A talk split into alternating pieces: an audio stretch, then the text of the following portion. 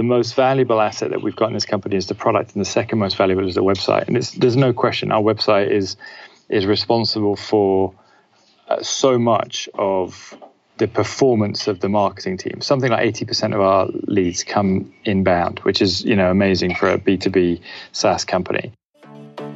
Do you want to impact the world and still turn a profit? Then you're in the right place.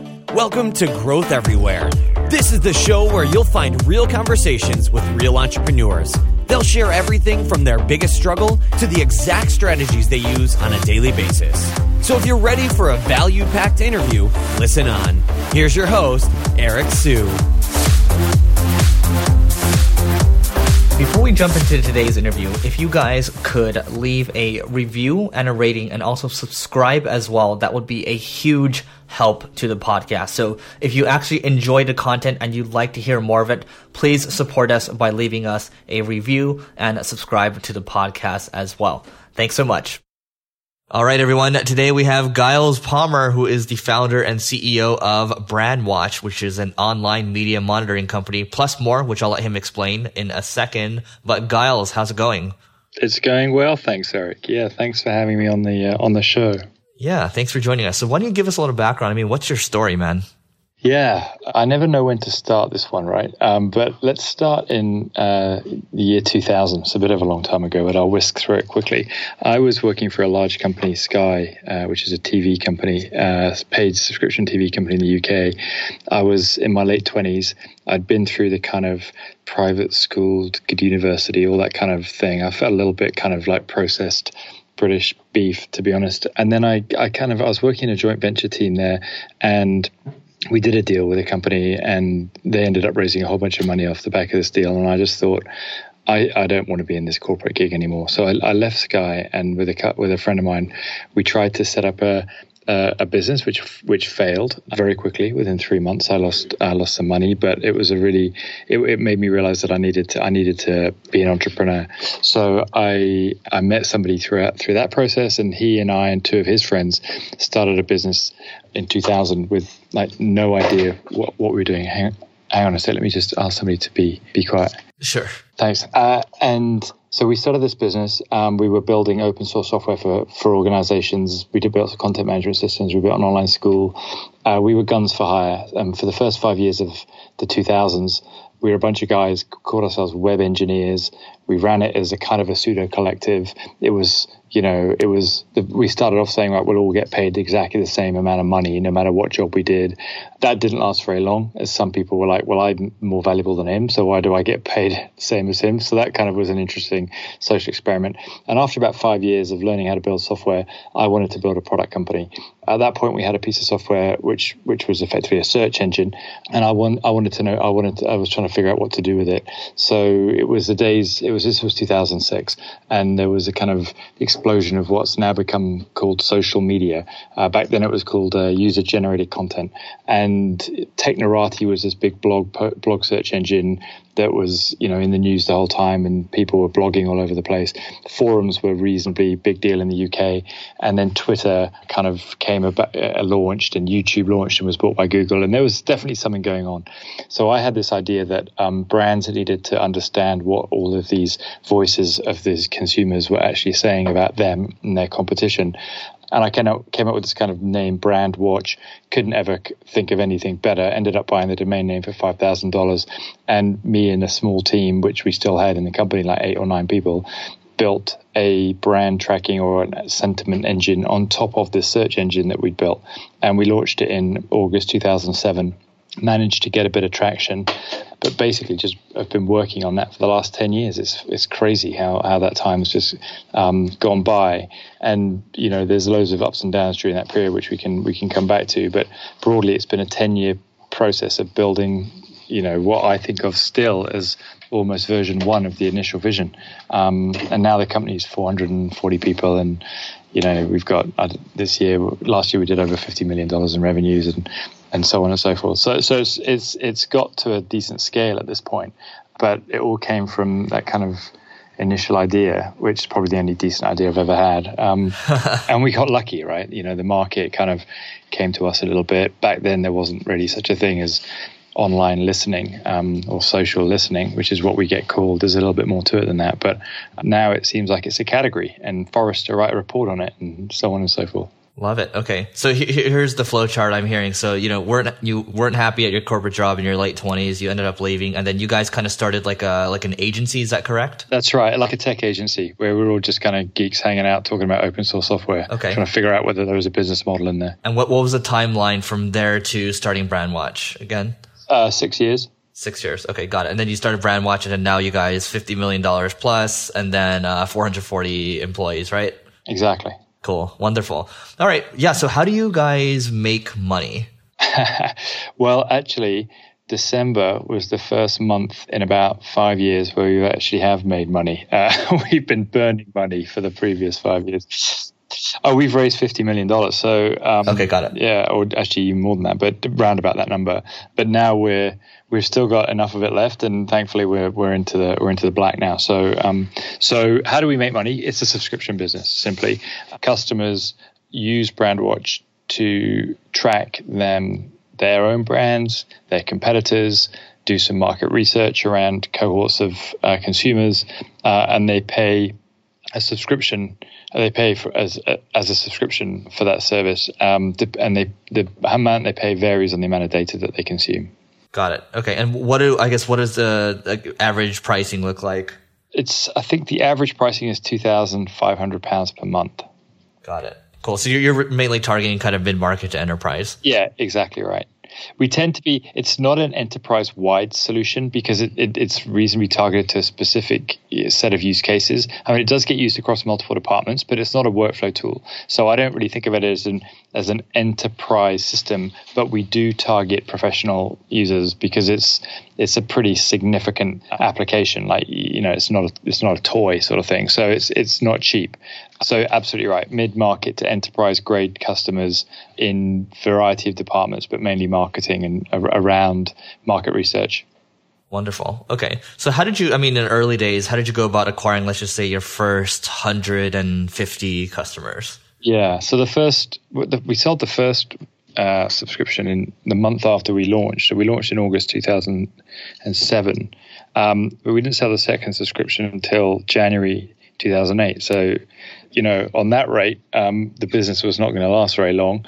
Uh, and back back then, it was primarily me going out and and meeting people face to face multiple times often and and showing them the product and them saying oh this looks really interesting but we don't have budget for it or I've never seen anything like this before or you know not quite sure how we'd use it so there was there was quite a lot of I don't know what the right word is, but education, probably uh, customer education, which which in hindsight uh, was horrifically kind of you know, it was quite painful, but at the time you just do it, whatever it takes.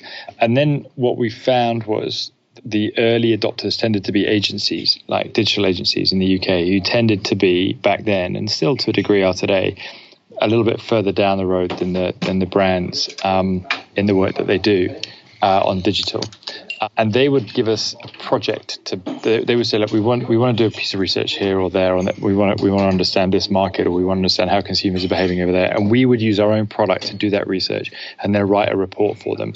And what what it became clear that our product wasn't flexible enough. So we built version two. It was a much more flexible product.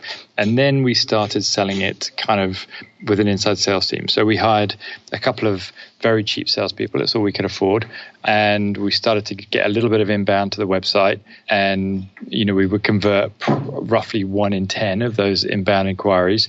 And then what we did was gradually build up the, build up the marketing side of the business. I would speak at events uh, and then we would hire salespeople and they would all, nearly always be the most successful salespeople we've had, even today, have been grads that we've trained up over the course of a year or, or so.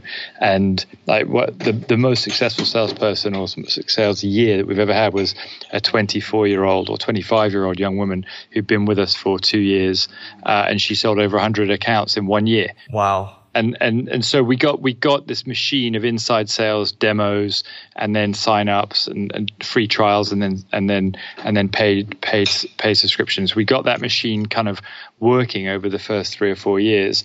And then we started wrapping kind of community managers around it where we do outbound targeted uh, outreach alongside the inbound stuff from the website. And even today we get 15,000 unique visitors to our website every day and over 100 demo requests. And so there's still a, a large inside sales engine which drives most of the new customer acquisition. Got it. Wonderful. So what's working? So you guys have this this sales machine right now. Uh, what's effective or what's working really well for you in terms of marketing today? What's working super well on marketing is big pro, big long term programs. So the the website in multiple languages. Uh, you know, when when our CMO joined us about four or five years ago, he said the first thing he said almost was the most valuable asset that we've got in this company is the product, and the second most valuable is the website. And there's no question our website is is responsible for uh, so much of the performance of the marketing team. Something like 80% of our leads come inbound, which is, you know, amazing for a B2B SaaS company. And that's been a long-term investment. So we have content writers, we have an internal web dev team. The website is in four different languages and we maintain it all ourselves. So the website works really, really well, and we're constantly evolving it. What's also worked well, and, it, and it's only worked well because we've got to the scale that we've got to, and we can afford it, is is this user conference that we put together, which we branded. Now you know NYK. It's a thing internally. People talk about. Are you going to NYK? And uh, you know, as a as a kind of an internal kind of question, and people put now you know at the bottom of their emails. Now you know is a kind of an internal mantra within the company company because we're a research company primarily, or, or we're a research application. So and and we get something like five or six hundred visitors that last year to each of the two events we do. We do one in US and one in in the UK, and they came off the back of what we call master classes. So for the first four or five, five well, actually more, probably seven years, we did these master classes which started off with webinars then we would then we would gather groups of people together for an afternoon and teach them how to use the product and they would share stories with each other and people love them our users love them. And then and then we kind of rolled it out into a bigger one day conference called now you know and now it's a two day conference both in uh, in the U- in the US and the UK and so and that that's been amazing for brand awareness and retention of customers and education of customers but it's really expensive. So I think it depends on where, where a company is in its journey. In the early days, I think masterclasses and webinars and how to's and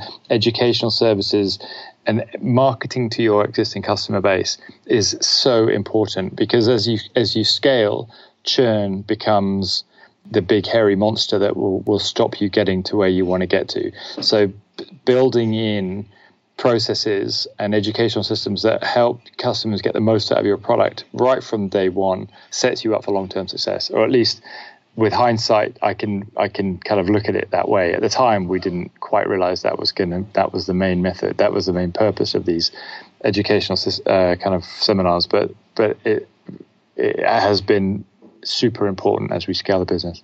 Love it. Okay. And you guys acquired BuzzSumo is that correct? That's right yeah Cool. So Neil and I, uh, Neil Patel and I talk about it a lot on our other podcast, Marketing School, about how we use it so much. So I guess what was kind of the, the reason for acquiring BuzzSumo? And I guess, um, yeah, we'll start with that first. Yeah. So pretty much what you just said, actually, it's very rare that I, that I don't know about you, but I find it quite unusual to come across a product that I just think is amazingly good. And BuzzSumo is amazingly good. I've been speaking to, and it's an un, unbelievable story. There's really it was it was three people that built that company. I mean, when we acquired it, there were ten, so there were there were there were there were lots more involved, and and those guys were important to the to the to the scaling of the business. But actually, the underlying business was kind of founded by three people. Two built it, one front end engineer, one back end engineer, and a marketer one of these guys was in New York, one was in London, and one was in Brighton, which is where we are on the south coast of the UK. They didn't meet each other very often. They'd never met each other before they started the business together. In fact, the marketer found the other two guys because they'd put together a beta system in their spare time and I'm not even sure they'd ever even met face to face. When we acquired the business, they didn't have an office, they didn't have a single salesperson. It was unbelievably skinny, modern, efficient, all of those kind of good words. It was a, pro- a business with an incredible product, great, great people, very lean, absolutely no wasted time or energy inside the business. And just like a, really an example of how to build a fantastic self serve tool, which is used by 3,500 customers and has 400,000 freemium users. Like it's like it's got scale. This this thing, and I've been speaking to their one of the founders for a couple of years because he's local and I know him a little bit, and I've been trying to convince him to sell his company for two years. Eventually, he said, "Look, Giles, we've got to either." Professionalize this and hire lots of salespeople or customer success people and and take it to the next level and possibly raise some money and bring in a professional CEO because he didn't want to do that job, or we join up with somebody else and and and do it under their umbrella. So they were looking. They'd had lots of different offers. They were looking for a culture fit, and I think that's what they found with us. They found a company that was going to value them, was going to allow them to carry on building what they were building, but with our support and with with some of the things that we've learned with our marketing and, and our sales engine behind it. So you know, we came to a deal very very quickly, like in in a week or two, and then just did it. So uh, that the other reason, from our point of view, was I've been wanting to have a self serve product for years, but all of our developers and our salespeople were like, well, why on earth you, why would we want to build a self-serve product when we're selling to medium to large organizations who don't really give a damn about that kind of thing? Um, and we want to be building more things which are going to be useful to them, not building self-serve products. I'm not sure that the two are mutually exclusive, but uh, I, I just thought I was more scared about being attacked from below, and I also wanted to have a, an engine like a marketing, an engine, a scaling engine that was, you know, product driven. So I just thought this is perfect. This this ticks so many boxes, and it actually extends our product as well because they've got the most incredible data on shares uh, of any of any product on the web. So so there were just so many reasons. And what's most pleasing for me actually is I think from our side, we haven't screwed it up, uh, which is it sounds a bit weird. but I think we were most worried about actually screwing up this great company that we that we bought and and pissing off the people that that, that were working there. So we've we've put in one of our absolute rock stars to be kind of a a part-time COO, so she kind of like runs it, or or general manager. So she kind of runs it and is the conduit between BuzzSumo and Brandwatch. She's also VP of strategy for Brandwatch, so she's very embedded in our in our business. And she and the and the guys at BuzzSumo get on really well. And so so far, so far, so they've beaten all their targets since we acquired them, and I think they're they're pretty happy with with the way things are going. And we're not going to our, our, our task is not to is not to interfere too much, but to gently support them in their ongoing journey. Love it. And Giles, what was the? I mean, could you give us a rough range of what the sale price was? Didn't actually go. We didn't go with the um, with the. We didn't go public with it. So um, it was not single digit millions, and it and it was and it was not high tens sort of thing. So that's the kind of range. Got it. Cool. All right. Great. Yeah. I mean, uh, hopefully it was a great result for the for their founders and and a terrific uh, acquisition for us. So I think it's a win-win. But but it did it did take up a bunch of our cash. That's for sure. Well, Neil and I, uh, Neil and I can only hope that uh, we, we get to keep our Conft account. So uh, here, here's to that. anyway, uh, yeah, we use it a lot. Anyway, so um, yeah, tell us about one big struggle you faced while growing this business. Yeah, sure. The internationalization of the business um, for other people uh, I've heard is always has been you know a big struggle for us. It's actually not been the biggest issue. Uh, we had an amazing guy start up uh, our US operation, Seb Hempstead, and he he took it from zero to a million dollars in one year, which was pretty incredible. Um, and and our product market fit's been good in other in other geos as well. So our German business is going well. Our business in France and in Singapore is good too. So so the geo expansion's been been not it's it's yeah there've been bumps, but it's not been super difficult. I think coming up with long-term product vision and strategy for the company uh, to give everybody a sense of where we're going whilst being nimble and agile and uh, you know adding things um, as quickly as we can. That's that's a challenge. Making big bets and being disruptive and and and building really interesting software is not easy. You have to take risks. And often, if they don't go right, then there's a sense of, oh, well, you guys are falling behind. But uh, so, so, so I think for me personally, like really nailing the long term strategy, but still being nimble and agile, that balance I find incredibly difficult. I think we're getting better because because we've hired people to help me with strategy and they've put more structure around it and and we report on it more regularly. Uh, so that's been a massive challenge. Uh, another challenge has been scaling out the product and engineering departments. You know, um, hiring product people in the UK has been really tough. We've homegrown a lot of people, but um, like it's a new discipline. Uh, I would say in the UK, Pro, you know, software SaaS product management.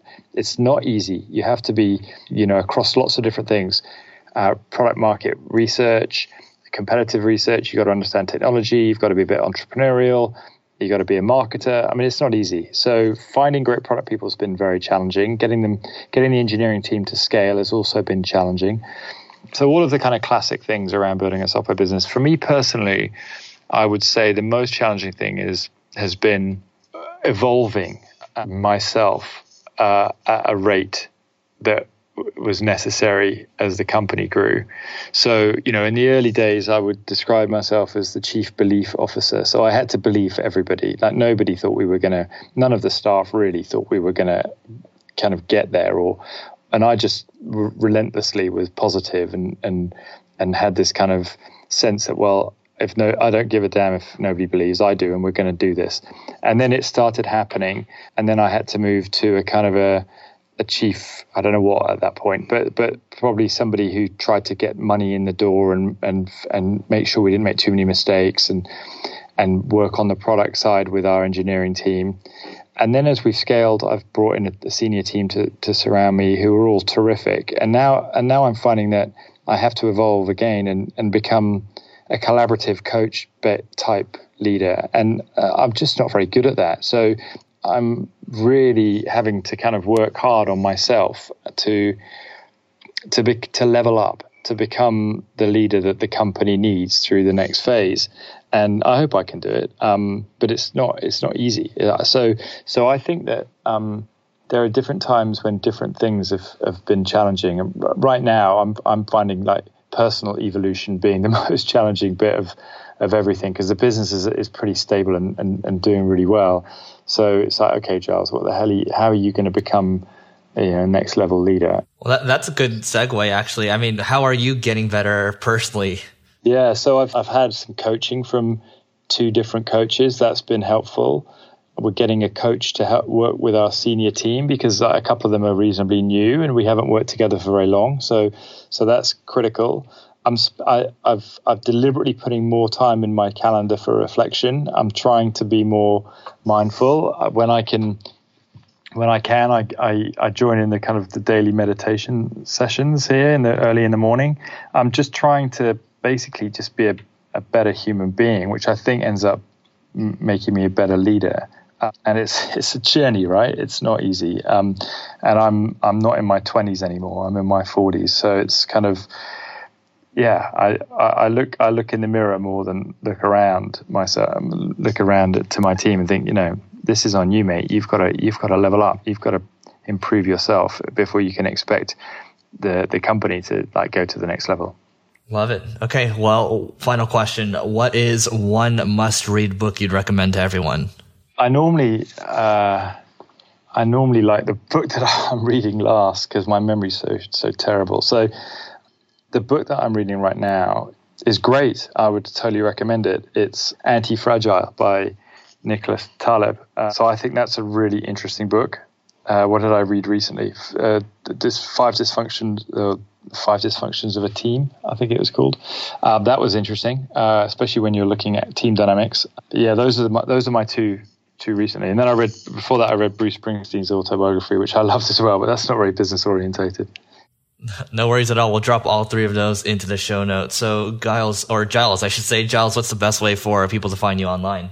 I'm uh, Joodoo9, J O O D009, which is the name of my five year old daughter's imaginary friend back in the day.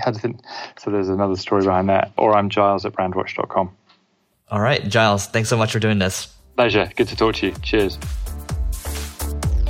Thanks for listening to this episode of Growth Everywhere. If you loved what you heard, be sure to head back to growtheverywhere.com for today's show notes and a ton of additional resources.